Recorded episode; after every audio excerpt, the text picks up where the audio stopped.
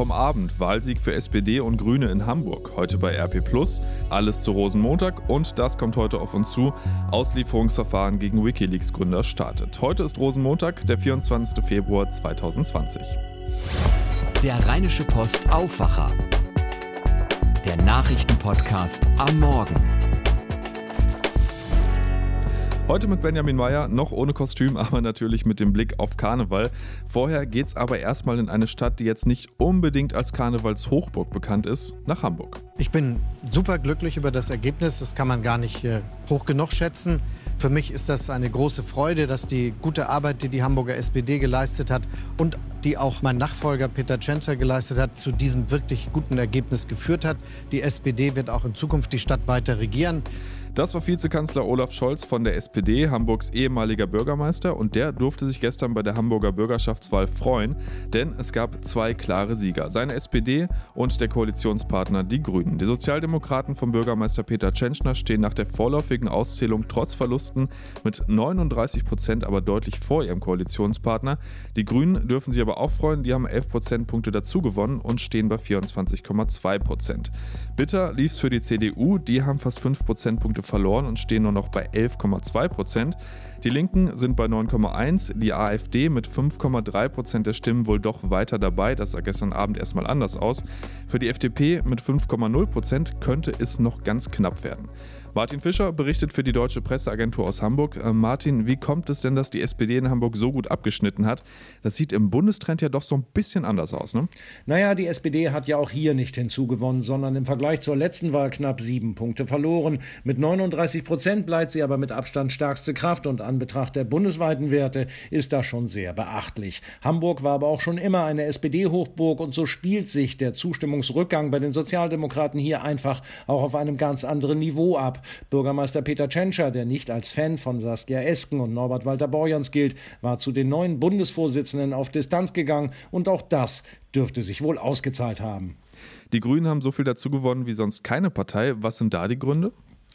Bei den Grünen ist es ja fast andersherum als bei der SPD. Sie konnten hier im Wahlkampf durchaus mit ihrem Führungsduo Annalena Baerbock und Robert Habeck punkten. Die beiden waren gefühlt auch durchgehend im Wahlkampfeinsatz. Und die Diskussion um den Klimawandel brachte sicher auch noch viel Wind unter die Flügel, weil den Grünen in diesem Bereich traditionell große Lösungskompetenzen zugetraut werden. Bei der FDP sieht es wie gesagt nach einer Zitterpartie aus und es soll eine mögliche Verwechslung bei der Stimmerfassung gegeben haben. Das könnte das Ganze tatsächlich nochmal kippen. Was ist denn da passiert? Eine komische Geschichte ist das. In einem einzelnen Wahllokal haben sich die Ergebnisse quasi umgedreht. Während die Grünen im Rest der Stadt durchweg über 20 Prozent liegen und die FDP an der 5 Prozent Hürde zu knabbern hatte, war es in diesem Wahllokal genau umgekehrt. Der Verdacht liegt nahe, dass es bei der Zuordnung der Stimmen eine Verwechslung gab. Auch der Landeswahlleiter sieht diese Auffälligkeit. Heute wird erneut ausgezählt. Wenn sich der Verdacht bestätigt, könnte es für die FDP schlecht ausgehen. Vielen Dank, Martin. Die Angst vor dem Coronavirus hat am Abend den Zugverkehr in Österreich teilweise lahmgelegt. Zwei Züge aus Italien mussten am Brenner halten. An Bord waren zwei deutsche Frauen mit Fieber. Erst nach Stunden ging es da weiter. Die Züge waren auf dem Weg von Venedig nach München. Clemens Kurt berichtet für die deutsche Presseagentur. Clemens, die österreichischen Behörden haben da Alarm geschlagen. Der Zug durfte nicht weiterfahren. Wie genau kam es denn dazu? Naja, dazu muss man wissen, in Norditalien gibt es erste Todesfälle durch das Coronavirus. Es herrscht höchste Nervosität. Die beiden Frauen im Zug, die fallen auf, sie haben Schweißausbrüche, husten die ganze Zeit rum, haben Schüttelfrost, also Fiebersymptome. Es wird Alarm geschlagen. In Verona müssen sie raus, ab ins nächste Krankenhaus. Dort werden sie aufs Virus getestet. Gott sei Dank, sie sind negativ. Für die anderen 500 Passagiere ist aber am Brenner Endstation. Österreich erlaubt nicht die Weiterfahrt. Erst nach Stunden geht es dann im nachfolgenden Eurocity und zwei Ärzten an Bord weiter Richtung München. Gegen 2 Uhr am Morgen ist der Zug in München angekommen mit erheblicher Verspätung. Äh, wie ging es den Reisenden? Denn dann? Naja, ich würde mal sagen, die waren ganz schön bedient. Einige stiegen mit Gesichtsmasken aus, andere beschwerten sich über mangelnde Informationen, die wussten gar nicht, was los ist. Die Gerüchteküche im Zug brodelte und beim Wort Coronavirus sind bei vielen schon die Warnlampen angegangen. Aber falscher Alarm, die beiden Frauen, die hatten, ich nehme mal an, nur die übliche Grippe, aber auf jeden Fall nicht den Coronavirus. Die Reisenden aus dem Zug, die wurden deshalb nicht registriert, konnten den Bahnhof in München ohne Einschränkungen verlassen und die Züge nach Italien, die rollen heute wieder wie gehabt. In Norditalien sieht das ein bisschen anders aus. Da geht die Angst vor dem Virus gerade so richtig los. Ne? Und wie? Gemeinden sind abgeriegelt, Schulen geschlossen, es kommt zu Hamsterkäufen. Selbst der Karneval in Venedig wurde ja abgesagt. Es sind drastische Maßnahmen, mit denen Rom die Ausbreitung des Virus in Norditalien verhindern will. Das Auswärtige Amt hier in Berlin hat die Reisehinweise auf seiner Webseite bereits angepasst. Und äh, die Berliner Landesregierung, die geht noch einen Schritt weiter. Die empfiehlt sogar den Berlinern, die in den betroffenen Regionen waren, sie sollten sicherheitshalber Kontakt zu einem Arzt aufsuchen. Vielen Dank, Clemens. Schauen wir auf die Fußball-Bundesliga. Da haben fast alle Clubs aus der Region für gute Laune am Karnevalswochenende gesorgt. Nur bei Borussia Mönchengladbach ist eher schon so ein bisschen Katerstimmung angesagt. 1 zu 1 gegen Hoffenheim, Ausgleich in der Nachspielzeit kassiert und es gab ordentlich Stress um ein Transparent gegen Hoffenheim mit 10 Dietmar Hopp im Gladbacher Block. Unter anderem mit einer Zeichnung von Hopps Gesicht mit Fadenkreuz. Der DFB-Kontrollausschuss ermittelt da. Ansonsten lief es aber ziemlich rund. Fortuna Düsseldorf holt einen 2 zu 0 Sieg in Freiburg und steht nur noch zwei Punkte hinter dem ersten Nicht-Abstiegsplatz. Köln haut Hertha BSC Berlin 5 zu 0 aus deren eigenen Stadion und klettert auf Platz 13. Und Bayer Leverkusen gewinnt Sonntagabend 2 zu 0 gegen Augsburg und bleibt an den Champions League-Plätzen dran. Da gab es allerdings auch schlechte Nachrichten nach dem Spiel. Top-Stürmer Kevin Volland wird nach seiner Verletzung aus dem Spiel gegen Porto wohl lange fehlen. Heute wird entschieden, ob es eine OP geben muss. Das könnte sogar das Saisonaus für ihn bedeuten.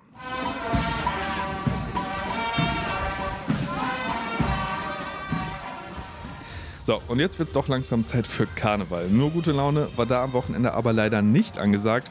Dank Julia, so hieß das Sturmtief, das dann doch so einiges durcheinander gebracht hat.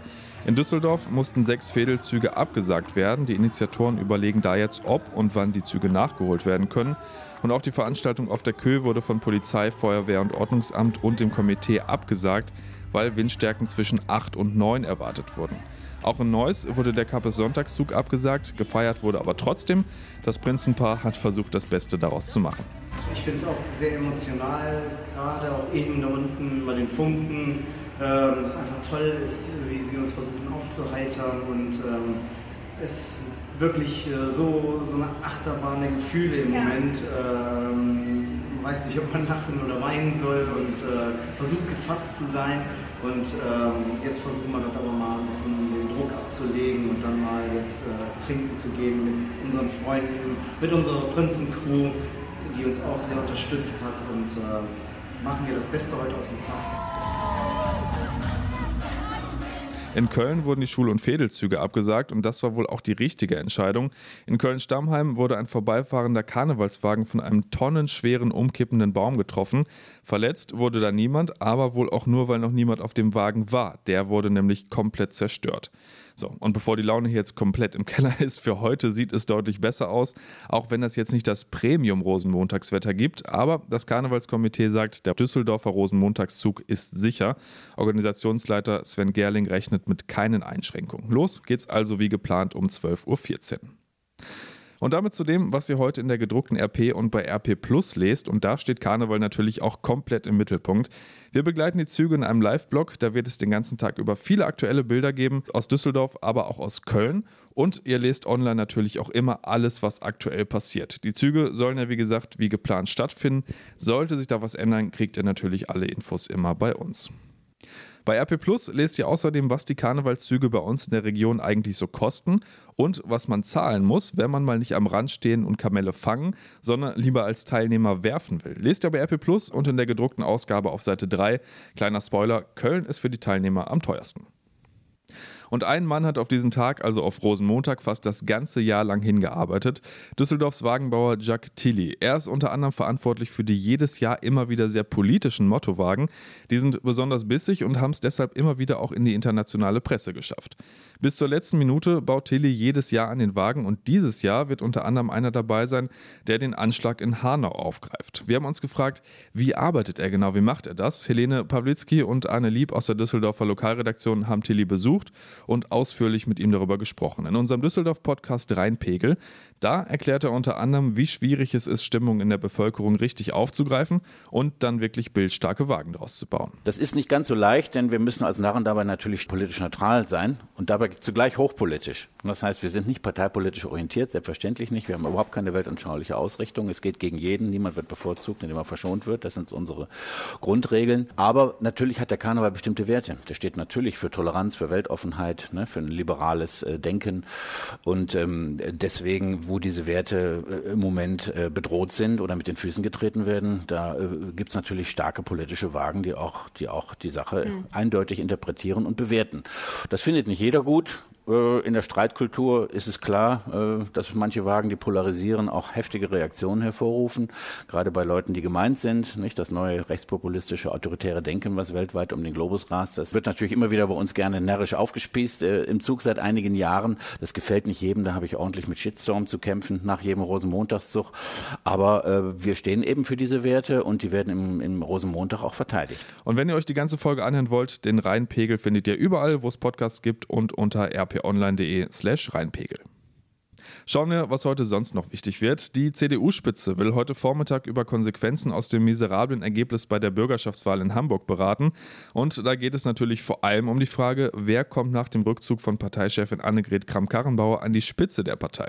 Beobachter gehen davon aus, dass es heute einen Zeitplan für das weitere Vorgehen gibt und vielleicht sogar einen Termin für einen Sonderparteitag für die Wahl eines oder einen neuen Vorsitzenden festgelegt wird. In London startet heute das Auslieferungsverfahren gegen Wikileaks Gründer Julian Assange. Die USA wollen ihn vor Gericht stellen, weil über seine Plattform US-Kriegsverbrechen im Irak öffentlich gemacht wurden. Bei einer Verurteilung drohen ihm da bis zu 175 Jahre Haft. Assange hatte mehr als sechs Jahre lang Zuflucht in der ecuadorianischen Botschaft in London gesucht, die er im vergangenen Sommer dann verlassen musste. Philipp Detlefs berichtet für die deutsche Presseagentur aus London. Philipp, von verschiedenen Seiten gibt es Forderungen, Assange freizulassen. Kann man schon ungefähr sagen, wie die britische Justiz zu seinem Fall steht und wie wahrscheinlich eine Auslieferung ist? Das ist, glaube ich, noch etwas zu früh dafür. Das hängt ja letztlich davon ab, zu welchem Schluss das Gericht kommt, was an den Vorwürfen gegen Assange dran ist und ob sie, wie seine Unterstützer sagen, eher politisch motiviert sind. Also das kann man bisher schwer sagen und bis da eine Entscheidung fällt und wir wissen, wohin die Reise für Julian Assange geht, wird es vermutlich auch noch Monate dauern. US-Präsident Donald Trump soll Assange ein Angebot gemacht haben. Stimmt das und steht das noch? Nein, das steht nicht und das gab es wohl auch nie. Assanges Anwältin hatte vor Gericht gesagt, ein früherer US-Kongressabgeordneter habe Assange im Auftrag von Donald Trump eine Begnadigung angeboten. Vorausgesetzt, Assange stellt klar, dass Russland nichts damit zu tun hatte, dass vor der US-Wahl 2016 E-Mails der Demokratischen Partei entwendet und dann über Wikileaks veröffentlicht wurden. Das hat Assange übrigens auch gemacht. Dass es aber so ein Angebot gab, hat dieser ehemalige US-Abgeordnete kurz darauf dementiert. Und auch aus dem Weißen Haus hieß es, das sei komplett erfunden und eine totale Lüge. Also da muss sich Assange wohl keine Hoffnung machen. Julian Assange wirkte bei seinem Abtransport aus der ecuadorianischen Botschaft ja echt schwer gezeichnet. Seitdem sitzt er im Gefängnis. Was weiß man aktuell, wie es ihm geht? Ja, was man bisher so gehört hatte, ist Assange insgesamt in nicht so guter Verfassung. Der UN-Sonderberichterstatter für Folter, Nils Melzer, hatte deshalb die involvierten Behörden auch scharf kritisiert, also Großbritannien, Schweden, die USA und Ecuador. Denn Melzer sieht Anzeichen von psychologischer Folter und meint, es gehe nur darum, Assange einzuschüchtern. Ähnlich kritisiert es auch eine Gruppe von 120 Ärzten und Psychologen, die in einer Stellungnahme von psychologischer Folter und von medizinischer Vernachlässigung gesprochen haben. Aber nach Angaben von Assanges Anwälten und seines Vaters soll es zuletzt immerhin wieder ein bisschen bergauf gehen für ihn. Vielen Dank, Philipp. Beim Filmfestival Berlinale könnte es heute spannend werden, und zwar auf politischer Ebene. Hillary Clinton, die Gegenkandidatin zu Donald Trump bei der letzten US-Wahl und Ex-First Lady der USA, kommt nach Berlin. Passt jetzt auf den ersten Blick nicht so richtig dahin, aber sie ist als Hauptdarstellerin eines Dokumentarfilms da. Eine Filmemacherin durfte sie 35 Stunden lang ohne irgendwelche Tabus mit Fragen löchern. Das könnte also schon mal sehr spannend werden und wir können wohl davon ausgehen, dass sie sich auch zum aktuellen Präsidentschaftswahlkampf und zu Donald Trump äußern wird. Es gibt wohl wenige Tage im Jahr, an denen das Wetter so wichtig ist wie heute und da habe ich so halb gute Nachrichten. Es bleibt heute meist stark bewölkt bei 9 bis 13 Grad, es wird aber wohl nicht durchregnen, auch wenn immer mal wieder so ein bisschen was runterkommen kann. Das also ganz okay. Nicht ganz so schön wird es mal wieder, was den Wind angeht. Heute Vormittag ist er noch eher mäßig, frisch dann aber immer mehr auf und gegen Nachmittag kann es dann auch mal wieder starke bis stürmische Böen geben. In der Nacht bleibt es dann so, dabei kühlt es auf 8 bis 5 Grad ab. Morgen wechselhaft, Schauer und ab und zu auch mal ein paar weniger Wolken bei bis zu 11 Grad. So, und ich suche mir jetzt auch mal mein Clownskostüm raus. Das war der RP Aufwacher am 24. Februar 2020. Ich wünsche euch trotz Wind viel Spaß, wo auch immer ihr unterwegs seid. Einen tollen Rosenmontag. Mehr bei uns im Netz www.rp-online.de. Hallo, ich bin Henning Bulka, eine der Stimmen, die ihr aus dem Rheinische Post Aufwacher kennt. Dieser Podcast ist für euch kostenlos, natürlich kosten Recherche und Produktion aber trotzdem Geld. Wenn ihr das, was wir hier jeden Morgen für euch machen, unterstützen möchtet, dann geht das ganz einfach. Schließt ein RP Plus Abo bei uns ab. Das kostet die ersten drei Monate 99 Cent und danach 4,99 Euro im Monat. Und das ist monatlich kündbar. Damit lest ihr alle Artikel auf RP Online unbegrenzt, auch alle Plus-Artikel und ihr unterstützt damit auch den Rheinische Post Aufwacher. Wenn ihr es ausprobieren wollt, das Angebot findet ihr auf rp-online.de slash Aufwacher-Angebot. Ich sage es nochmal, rp-online.de slash Aufwacher-Angebot. Bitte unbedingt an das Minus denken. Danke ganz herzlich für eure Unterstützung.